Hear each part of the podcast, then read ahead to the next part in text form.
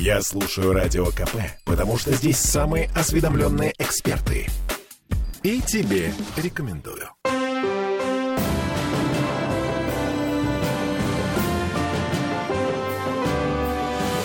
Нулевое чтение. Чего-то мы тут встревожены сегодня. На сайте Смольного опубликовано распоряжение повышения тарифов на платную парковку с 1 мая 2022 года. А, там 150 рублей в час на площади Островского, на Лиговском, на Греческой улице, на Казанской площади. 120 э, будет стоить час на Синопской набережной. Вводятся новые зоны в Петергофе, в Ломоносове, в Шушарах, на Народном ополчении. И совсем уже в Акханале. Там 170 рублей на улице Пилотов, 200 в пятом предпортовом проезде, 220 на улице Оптиков, 230 рублей на улице Коммуны. В общем, всем привет. Я Дмитрий Делинский. А я Ольга Маркина. И я Денис Четербок. Э, депутат ЗАГСа, между прочим, представитель одной из ветвей власти в нашей студии. А вот все эти цифры, с которых мы начали, они прописаны в проекте постановления правительства Петербурга, который опубликован на сайте, э, как это называется, антикоррупционная экспертиза. Именно так, да. Все э, норматив, проекты нормативных правовых актов, которые выносятся на обсуждение, подлежат э, такой экспертизе. И это, если хотите, э, такой нулевой, нулевая стадия для э, дальнейшего движения любого нормативного документа. Как мы с вами знаем э, по действующему закону, э, тарифы э, на пользование платными парковками – это прерогатива нашей, нашего правительства, исполнительных органов власти. Вот. Вопросы к платной парковке с момента ее появления в нашем городе, а это, если я не ошибаюсь, 2014 год, примерно начали об этом говорить и внедрять эту систему. Вопросов очень много. Самое главное, что не решаются даже те вопросы, которые, казалось бы, ставятся постоянно. Погодите, да? самый главный вопрос на сегодня заключается в том, что э, Комтранс вот так объясняет появление этого документа, который нас всех встревожил. Проведение антикоррупционной экспертизы проектов нормативных правовых актов, размещенных на сайте Комитета по транспорту, не влечет обязанности их принятия. В а, переводе на русский э, это означает, что они просто написали какую-то бумажку, выкинули ее на общественное обсуждение и теперь ждут реакции. Я не понимаю, зачем? Зачем вот эти 230 30 рублей на улице коммуны, зачем вот эта новая зона платной парковки в Петергофе, в Ломоносове и в Шушарах, вот, вот к чему ну, вообще, они все это? Э, к расширению зон платной парковки надо относиться ну, достаточно э, осторожно, да, как показала практика последнего. Я, я, я предлагаю философски относиться к этому. Философски мы могли бы относиться, если бы точно знали, что этого не будет. Так. Как показала практика последнего расширения, когда в зону платной парковки попали в том числе территории, где находится сам Смольный, и многие, многие э, сотрудники, конечно, ощутили Удивились. на себе э, эти сложности. Хочешь и, работать из и офиса, многие, плати. и многие, и многие из них э, пересели на, в том числе, общественный транспорт. Это как раз-таки и один из мотивов введения зон платной парковки в центральной части города, да, это разгрузить центральную часть города с тем, чтобы люди все-таки по большей части пользовались общественным транспортом. Тут есть целый ряд вопросов к работе общественного транспорта. Это потому, но, что тут у нас реформа но системы благо, только вы транспорта. сняли с языка транспортная да. реформа, она все-таки призвана э, улучшить да, качество а работы. Не ухудшить. А не угу. ухудшить качество, качество работы нашего э, городского общественного транспорта. Вот. Поэтому с этой точки зрения, э, конечно, платная парковка, она, как мы видим на практике, э, играет ту роль, которая ей отводится. Да? То есть стимулирует людей, которые работают э, в центральной части города или каким-то образом э, там оказываются, больше пользоваться общественным транспортом, с тем, чтобы разгрузить центральную часть города. Но при всем при том, на мой взгляд, э, стоимость э, парковки должна быть, ну, должна не повышаться стремительно, да, а э, быть, что называется, соразмерно и сбалансированно. Сбалансировано в каком смысле? Во-первых, э, текущая экономическая ситуация, поскольку если цена за платную парковку будет неимоверно большой, то люди либо будут искать способы для обхода Конечно. наказания, да, у нас уже сейчас есть случаи, когда заклеивают, значит, номера, завешивают, э, завешивают масочку, э, багажник поднимают. Ну, много багажник всяких поднимают. Э, есть. Это все опций. к нам пришло, кстати говоря, из Москвы, где правильно э, все плохое приходит из Москвы, где э, зона платной парковки работает гораздо дольше, чем в Петербурге, вот. И э, второй момент люди просто перестанут пользоваться и платить. Да? Тем самым может настать тот момент, когда мы просто не сможем окупать обслуживание этих То платных парковок. И зачем, да, зачем тогда это нужно? Ключевой. Поэтому, конечно, какая-то плата должна взиматься, но она должна быть соразмерной. Вопрос о необходимости введения зон платной парковки в спальных районах или отдаленных от центра это вопрос дискуссионный достаточно, поскольку, опять же, повторюсь, изначально, когда вводилась зона платной парковки, основным аргументом в пользу ее введения именно э, была э, мотивировка да, э, людей пересаживаться на общественный транспорт. А, ну, мы помним, в Москве все точно так же начиналось. Значит, сначала зона платной парковки в пределах бульварного кольца. Нам говорили, что, ну, вот до Садового мы доберемся, а дальше, ну, не надо, смысла нет никакого. Мы разгрузим центр. Потом, значит, перешло за границы Садового кольца, потом за границы третьего транспортного. Сейчас платная парковка есть в Москве даже за МКАДом. А, аппетит приходит во время еды. Почувствуй Мы... себя как в Финляндии. Нет, почувствуй себя москвичом. Вот. Извини. да. А, так вот, а, я по-прежнему не понимаю, а, это Комтранс прощупывает почву? Провоцирует нас? На мой взгляд, э, это, как я уже сказал, это нулевая стадия вообще нормотворческого процесса. Э, и здесь, конечно, э, это больше похоже на то, чтобы прощупать общественное мнение, понять, насколько болезненно будет реакция на такое предложение. Комтранс, вот. она очень болезненная. И далее, исходя из вот этой реакции, скажем так, принимать следующее решение. Я не исключаю, что в силу текущего там экономического момента этот проект, он не будет дальше ему не будут дан ход, ну, поживем, увидим. Угу. Ну, то есть они потратили какие-то силы, вот, потратили рабочее время своих сотрудников на то, чтобы написать э, Филькину грамоту? Ну, вы должны понимать, что в целом э, в органах власти всегда готовится несколько вариантов да, проектов нормативно-правовых актов, и это ну, текущая работа, что называется, соответствующих подразделений. Так же, как и в законодательном собрании, прежде чем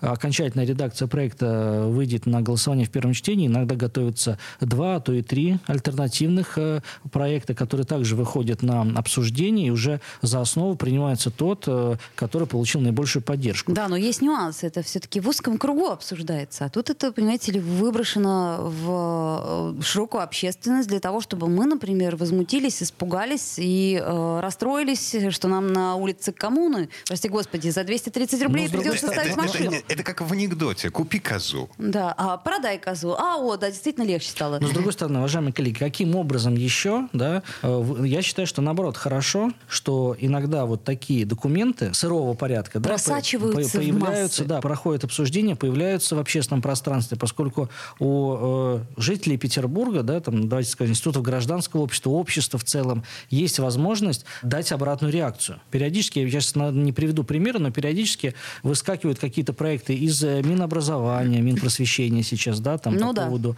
э, каких-то там ЕГЭ и прочих-прочих нюансов, да, люди реагируют достаточно, ну, и глаз делает выводы. Ну, Она смотрите, отказывается от предложения. Бельский, к примеру, э, спикер наш парламента сказал у нас в эфире, что платный надо въезд сделать в Петербург. Все отреагировали, вот. А сказал-то он это немножко в другом контексте. Это я к чему говорю, что... Но реакция пошла правильная, и, соответственно, э, пока никто платный въезд не сделает. Ну, Александр Николаевич об этом тоже говорил, что речь идет о анализе тех э, механизмов в общемировом масштабе, которые используются для того, чтобы как-то разгрузить центр. Да? Это две схемы. Первая – это платная парковка и увеличение зоны платной парковки. Второе – это действительно платный въезд, а иногда его ограничение по передвижению транспортных средств на каких-то улицах. То есть улицы просто закрывают, делают пешеходными в большом, большом масштабе. Вот она общемировая практика. А, мечта моя. Я, конечно, автомобилист, я езжу через центр города, но предпочитаю не пользоваться Невским по разным причинам. Вот. Пешеходный Невский. Ну, хотя, бы на выходные. Хорошо вам рассуждать. Я вот рядом живу и не готова к пешеходному Невскому никаким образом. Ладно, не суть. Короче говоря, смотрите, мы в отличие от той же Москвы, допустим, идем, как мне кажется, по несколько более правильному пути. Потому что они сначала ввели платные парковки, потом распространили их на половину города, а потом затеяли транспортную реформу у себя там. Мы лоскуток сначала вот ввели платных парковок, а, а потом затеяли транспортную реформу. И только сейчас, значит, у нас подходит все к тому моменту, когда все должно э, заработать в полный рост. И к чему говорю? Транспортная реформа, вот начавшаяся в апреле, она уже... Вызывает вопросы? Не, не только вопросы, она уже вызывает корректировки. А, Законодательное собрание завтра собирается править действия властей э, в связи с транспортной реформой. Чего вы предлагаете? Да, вносятся изменения в наш городской закон об организации регулярных перевозок пассажиров и багажа автомобильным транспортом и городским наземным. Суть достаточно проста. С началом транспортной реформы у нас э, по ряду маршрутов уже сейчас есть э, ситуация, когда э, перевозчики не выходят на линию. Соответственно, это срыв э, перевозок по определенным маршрутам. Вся подробная информация есть в Комитете по транспорту. Э, Для того, чтобы органы власти имели возможность оперативно реагировать на такие форс-мажоры. это Не- именно форс-мажорная си- ну, ситуация это мы ее называем рассматривается. форс-мажор. Я имею в виду, что... Причины разные. Не успели э, закупить какой-то транспорт, или он там в каком-то количестве там сломался, или... Ну, Поляков признавал, что несмотря на то, что автобусы как бы нашего производства, да, Купили.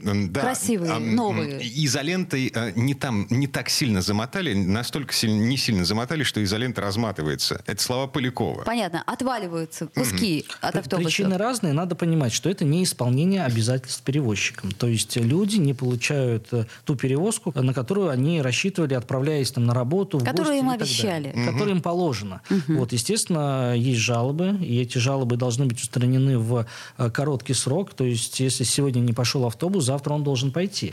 Вот для этого мы и вносим корректировку в действующий закон, э, который позволит э, Комитету по транспорту оперативно э, на, вместо вот этих не- несостоявшихся, скажем так, маршрутов организовывать временное движение и организовывать перевозку людей по временной схеме до тех пор, пока не будут устранены причины вот такого невыхода на линию. Мгм. Так, вот в этом месте давайте прервемся, потому что реклама у нас наступила. Вернемся буквально через пару минут.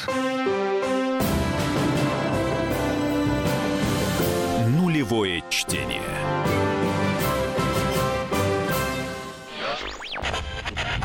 Попов изобрел радио, чтобы люди слушали комсомольскую правду.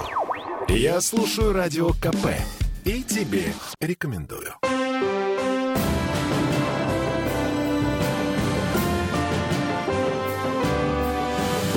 Нулевое чтение. А это мы вернулись в петербургскую студию радио «Комсомольская правда». Я Дмитрий Делинский. Я Ольга Маркина. Я Денис Четербок. Депутат Законодательного собрания Петербурга. Продолжаем обсуждать последствия транспортной реформы. В предыдущей части программы мы остановились на э, таком моменте. Значит, Смольный, транспортный цех Смольного получит право выводить на улицы какие-то дополнительные автобусы для того, чтобы закрывать маршруты, на которых э, произошел э, некий коллапс. Автобусы не вышли. э, значит, Оперативно, насколько я понимаю, да, ключевое слово. То есть прямо сейчас. Вот по поводу оперативности у меня возникают вопросы. Прямо сейчас э, сломались автобусы, я не знаю, там сгорели вот, у какого-то пассажирского автотранспортного предприятия. Ам, ехать нужно сегодня. Я услышал, что э, автобусы в экстренном порядке э, Смольный выведет на эту линию завтра, Будет, орга- будет, на органи- следующий будет день. организована временная схема, то есть э, произойдет это завтра или послезавтра. Или Это через в- это- неделю. ну, это вряд ли, потому что закон как раз-таки позволит э, быстро утвердить схему временную. Вот как раз-таки от утверждения этой временной схемы и зависит период, когда будет восстановлено транспортное сообщение. Вот. И высвободить определенные ресурсы. А Без этих изменений э, фактически мы попадаем на очень долгий бюрократический круг, связанный с необходимостью там, расторжения существующих контрактов, проведения новых конкурсов и так далее, так далее, так далее, что, естественно, затянется не на один-два дня, а на месяц. Мгм. То есть временные автобусы, выведенные на линию, на которой что-то произошло э, сейчас, это противозаконные автобусы. Это не укладывается в те э, правовые э, рамки, которые очерчены городским законом, да, и любые, эм, а я напомню, что это вопросы, связанные в том числе и с деньгами, с тратой в том числе и бюджетных средств, да, они должны быть осуществлены в строгом соответствии с законом. Если закон не позволяет достаточно оперативно отреагировать на какие-то э, нештатные ситуации, то мы должны, как законодатели, дать такую возможность. Вот именно это мы и делаем. Понятно.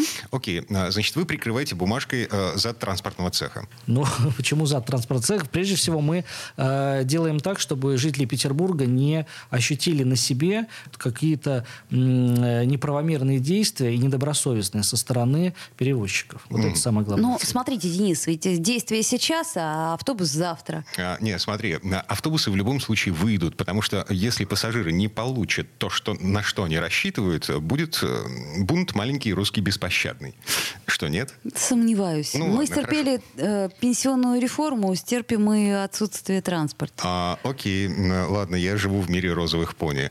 Но в итоге автобусы все равно выйдут на линию. Они выйдут сегодня, потому что э, маршрут нужно будет каким-то образом прикрыть или людей каким-то образом нужно будет перевести. На, на следующий день в Смольном разработают временную транспортную схему согласно закону, о котором говорит Денис Александрович. Э, именно поэтому мы достаточно оперативно и принимаем этот документ. То есть он будет э, завтра уже принят в окончательном чтении, и у Комтранса появятся все необходимые инструменты для того, чтобы жители Петербурга и гости города перемещались по городу так, как э, это и было ими запланировано. Вы слышите, да? У Комтранса. То есть теперь все вопросы будут к Комтрансу. И если что-то не вышло куда-то, то отвечать должен но, Комтранс. Но, кстати говоря, в законодательном собрании, э, как мы помним, с 1 апреля у нас работает новая комиссия по транспорту, развитию транспортной инфраструктуры. И именно эта комиссия э, является точкой приема жалоб, обращений, предложений, в том числе и по реализации транспортной реформы, поскольку все те предложения, которые поступают, они, э, соответственно,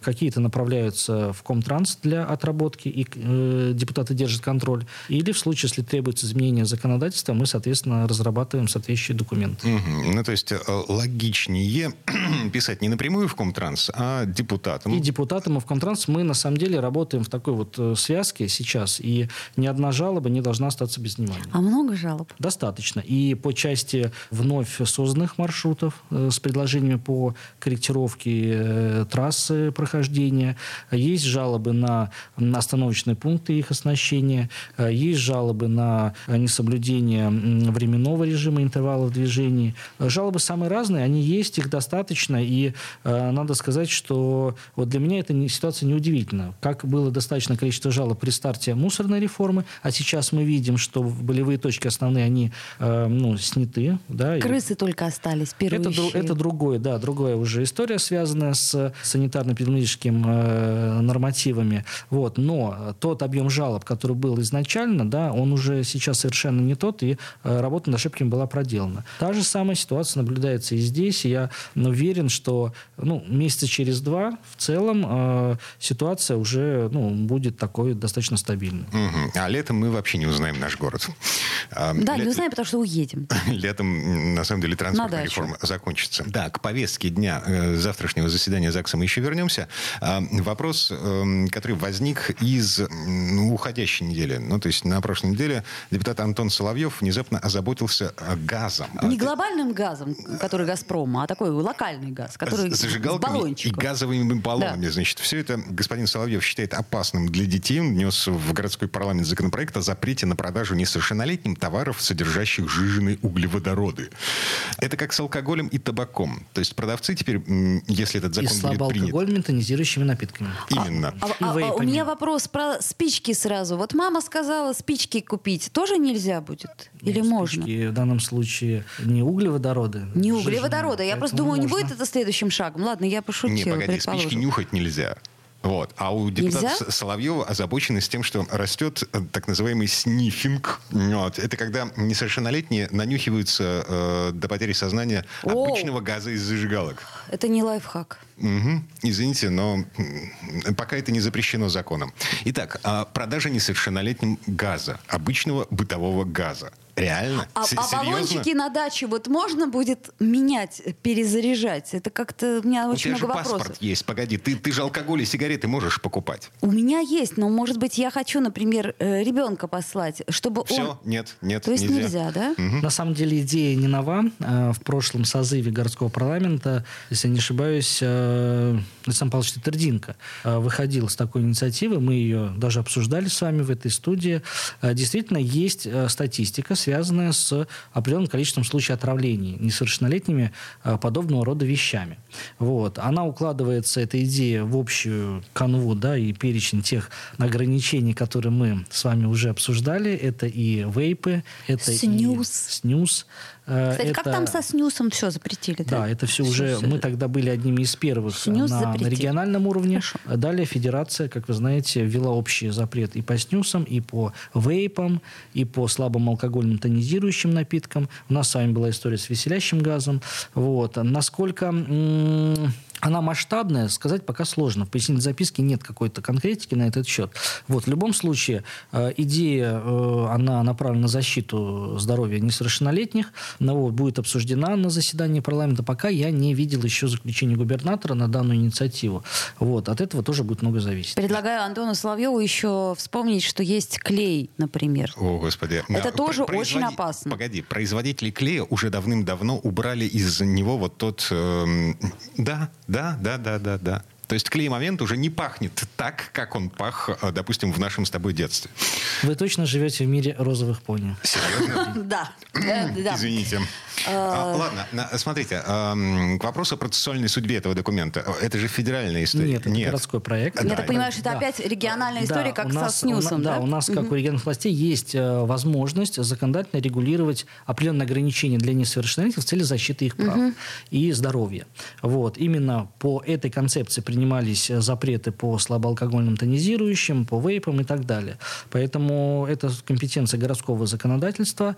А, вот. Поэтому мы, опять же, ждем заключения губернатора на эту инициативу. После этого мы можем говорить о возможности или невозможности обсуждения в первом чтении. Ну, такая сомнительная, как мне кажется, инициатива, потому что Но, ну, есть погоди, больше... Это, это, такую маргиналищину, как снюс, ну, запретили же. И, кстати говоря, сейчас его нет. Ну, снюс продаже, и слабоалкогольные вот эти вот э, тонизирующие. тонизирующие напитки, я категорически согласна. Вот абсолютно категорически. Но вот тут ну, газ, ну, господи господи, ну это ж как-то... Столько а, всего тогда надо запретить. Ладно. А минута до конца этой четверти часа успеваем начать э, обсуждать повестку ближайшего заседания, завтрашнего заседания. К вопросу о транспорте. Опять же, ЗАГС собирается наводить порядок с парковками фур. Угу. Как да, это? Да, именно так. У нас э, в городском законе есть определенное послабление для тех, кто э, хочет взять землю под организацию стоянок большегрузов. Это автотранспорт свыше 3,5 тонн. Э, такие участки предоставляются без торгов. То есть на основании заявки с вами могут заключить соответствующий договор. Статистика говорит о том, что год от года количество желающих получить такие участки и получающих такие участки растет. Если 2019 год это 161 договор, 2020 2020 год это 242 договора, и, наконец, 2021 года это уже 286 договоров. А сейчас не снизится это число э, договоров в связи с тем, что у нас, ну, такой вот... Э, границы вре... закрыты Да, для... временный, но железный занавес. Ну, границы э, закрыты для внешних перевозок, и, как правило, эти фуры, они не стояли на стоянках, да, а перемещались от э, порта к порту, поскольку э, вся логистика контейнерных перевозок, она сводится к тому, что э, если вы перевозите, условно говоря, там там 20 э, тонн оливок, э, не знаю, там в Минск, то а порт, э, контейнер приписан к порту, не знаю, там у нас в Ленинградской области, то обратно в этот порт вам надо привезти что-то в этом контейнере вместо оливок, иначе экономика просто у вас не сложится. Ну, понятно, но Минск и оливки, это, конечно, очень связанные между собой вещи. Я имею в виду, что у нас... Да, и креветки туда же. У нас же очень сильно сократились, собственно говоря, связи, и они сократились как портовые, так и... А, а, Внутри страны еще еще, и, еще что-то возят. И... Так, вот здесь мы прервемся буквально на пару минут. Впереди новости и реклама. Нулевое чтение. Я слушаю «Комсомольскую правду», потому что «Радио КП» — это корреспонденты в 400 городах России. От Южно-Сахалинска до Калининграда. Я слушаю «Радио КП» и тебе рекомендую.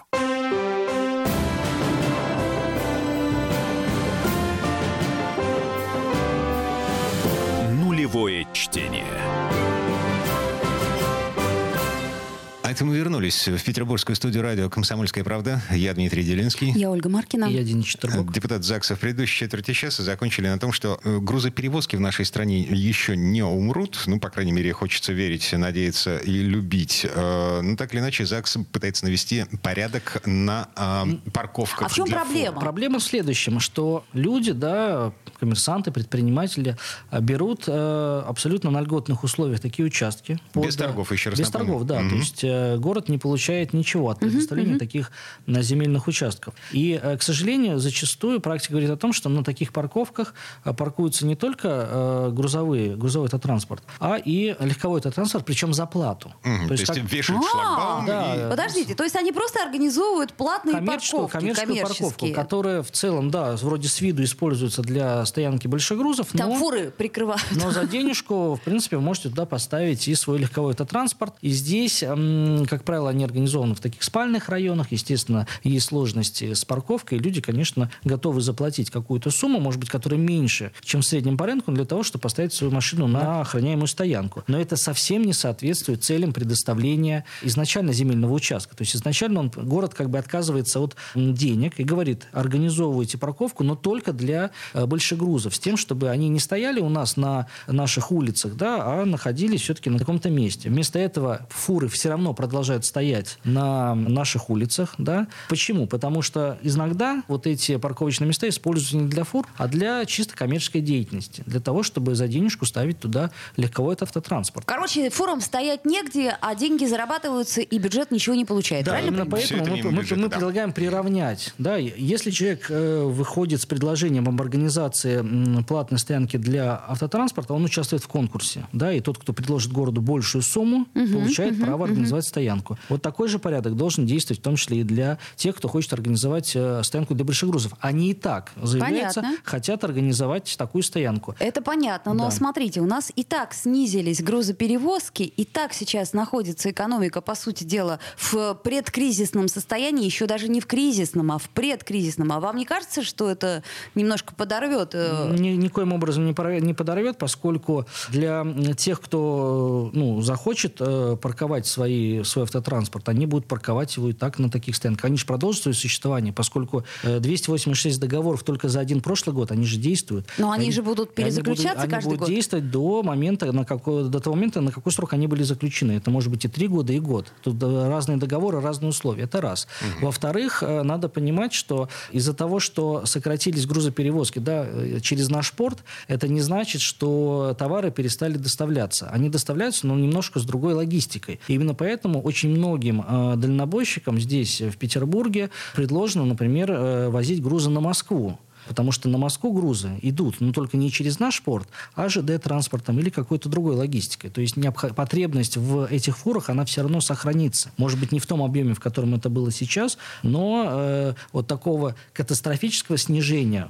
в общестрановом масштабе его, конечно, нет. Потому что все равно э, население осталось тоже обеспечивать продуктами и средствами там другими необходимо. Да? Mm-hmm. Просто логистическая цепочка будет совершенно другой. Да? Будут они вот э, и по СМИ, и через э, сообщество дальнобойщиков. Многие сейчас уезжают, и в том числе и на Дальний Восток, потому что там возникла большая потребность э, в перевозке грузов. Я знаю, что э, дальнобойщикам предлагают неплохие деньги для работы в Москве, то, о чем я сейчас говорил, гораздо больше, нежели они зарабатывали здесь. А, приговариваем. Значит, город э, пытается подзаработать еще небольшую копеечку и навести порядок на... Скорее навести порядок и подзаработать, потому что все-таки, э, когда город недополучает, а эти средства идут в карман коммерсанту, вот просто так на ровном месте, ну, это тоже не совсем правильно. Нечестненько. Да.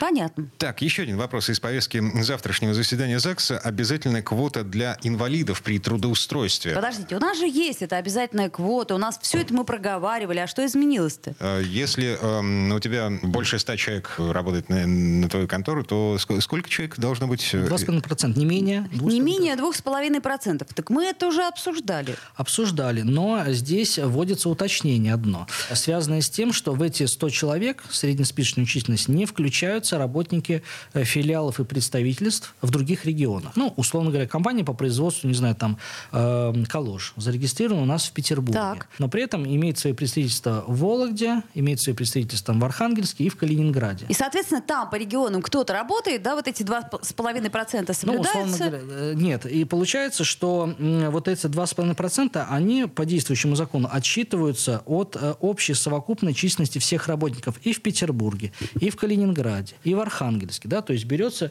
весь штат этой организации, включая и те представительства и филиалы, которые располагаются в других регионах. Так. Э, тем самым получается, что количество э, людей больше, но как бы не соблюдается вот эта привязка к региону. То есть, условно говоря, а это должно быть разделено. Мы, как городские власти, да, регулируем порядок трудоустройства инвалидов, которые живут и проживают на территории Петербурга. И мы не должны учитывать а, в эту квоту жителей там, Все, Калининграда, понятно. Вологды или Архангельска. Это наши инвалиды, петербургские. Понимаешь? Не архангельские, не Да, я понимаю прекрасно. Я просто понимаю, что этот э, закон очень легко обходили. То есть, вот, собственно, э, включали туда регионами. Это очень удобно. И, соответственно, э, соответственно, порядок должен состоять в следующем, что мы должны учитывать эту среднюю список численности на конкретный регион. В Петербурге будет своя угу. квота, а у этих организаций в Вологде и в Калининграде будет своя квота. Региональная квота, которая их касается квота, их региона. Ведь да? в регионах могут быть установлены иные пропорции. У нас это 2,5, а в Вологде это может быть и 4. То есть закон говорит, что не менее 2,5. Подождите, а это серьезно соблюдается, да, что не менее 2,5%? Я могу точно сказать, что в законодательном собрании эта квота соблюдается. Я понимаю про законодательное собрание. Я имею в виду вот предприятие. Э... Конечно, за этим следит инспекция инспекция, э, соответствующие контролирующие органы. У нас все время... Почему законодательство так меняется подвижно в этой части? Потому что иногда да, работодатели, они стремятся как-то обойти это правило. Да? А помните, в свое время мы говорили о том, что э, законодательно меняли правила. То есть выполнившим предприятие эту квоту э, считается тогда, когда конкретный человек работает уже на конкретной ставке. А не когда а не тогда, вакансия. Когда, да. когда открыта вакансия. Да, да, потому да. что да, открывались вакансии, на которые угу. просто ну, никто не мог... Невозможно. Не знаю, невозможно было найти специалиста. Угу. Да? Вот сейчас выявлена вот эта история, которую тоже необходимо скорректировать. Понятно. Вот. Хорошая история. Надеюсь, что она принесет всем пользу. Так, три с половиной минуты до конца этой четверти часа. У нас есть еще... Почетные граждане. Вот. Очень хочу поговорить с вами про почетных граждан. Э, это, это безумие это какое-то. болезненная тема для нас, для всех. В этом году у нас... Эм, кто у нас в списке? Эм, Розенбаум, это я точно знаю. Глава «Газпрома»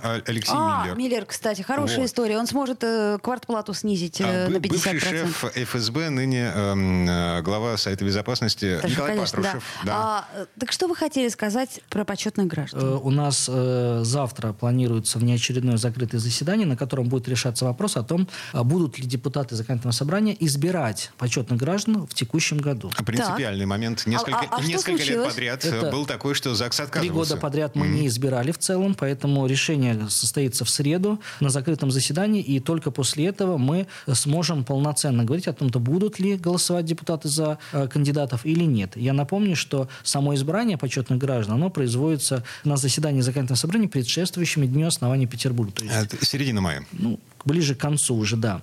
Вот, поэтому э, завтра э, состоится такое предварительное обсуждение и э, будет принято решение о возможности или невозможности проведения такой процедуры.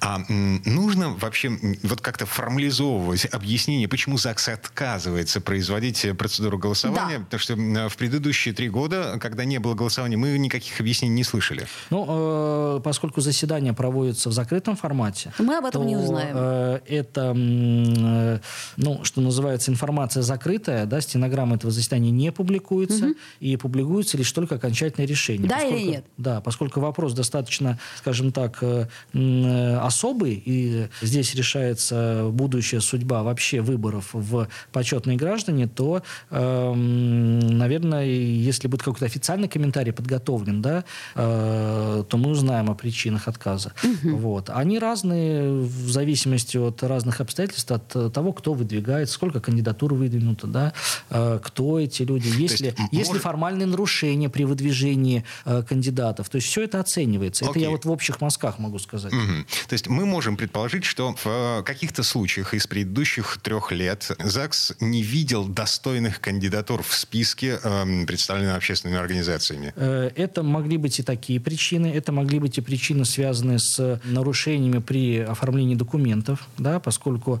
если мы допустим избрание почетным гражданином человека, который был выдвинут с нарушением закона, мы тем самым поставим в неравное положение почетных граждан. И этот вопрос юридической чистоты, он очень важный. С той точки зрения, чтобы у других кандидатов, например, которые не стали почетными гражданами, не было юридического основания оспаривать законность присвоения такого звания. А вы представляете себе судебные споры вокруг всего этого? Это же полная абсолютно дискредитация звания почетный гражданин Петербурга. Ну подождите, у нас еще есть такой проект, не знаю, завершился он или нет, по-моему, нет. Народный закон, где вы можете предложить свой закон и помочь ЗАГСу справиться со сложной, так сказать, историей законотворчества. И вот я хочу вам сказать, Денис Александрович, что нам уже предложили а, такую историю, чтобы все-таки люди сами выбирали почетных граждан. То есть граждане выбирали почетных граждан своего города. А законодательное собрание лишь имело к этому, ну, так сказать, опосредованное отношение. Ну, я не знаю, пройдет это или нет, но я всеми силами поддерживаю но, эту на историю. мой взгляд, это предложение,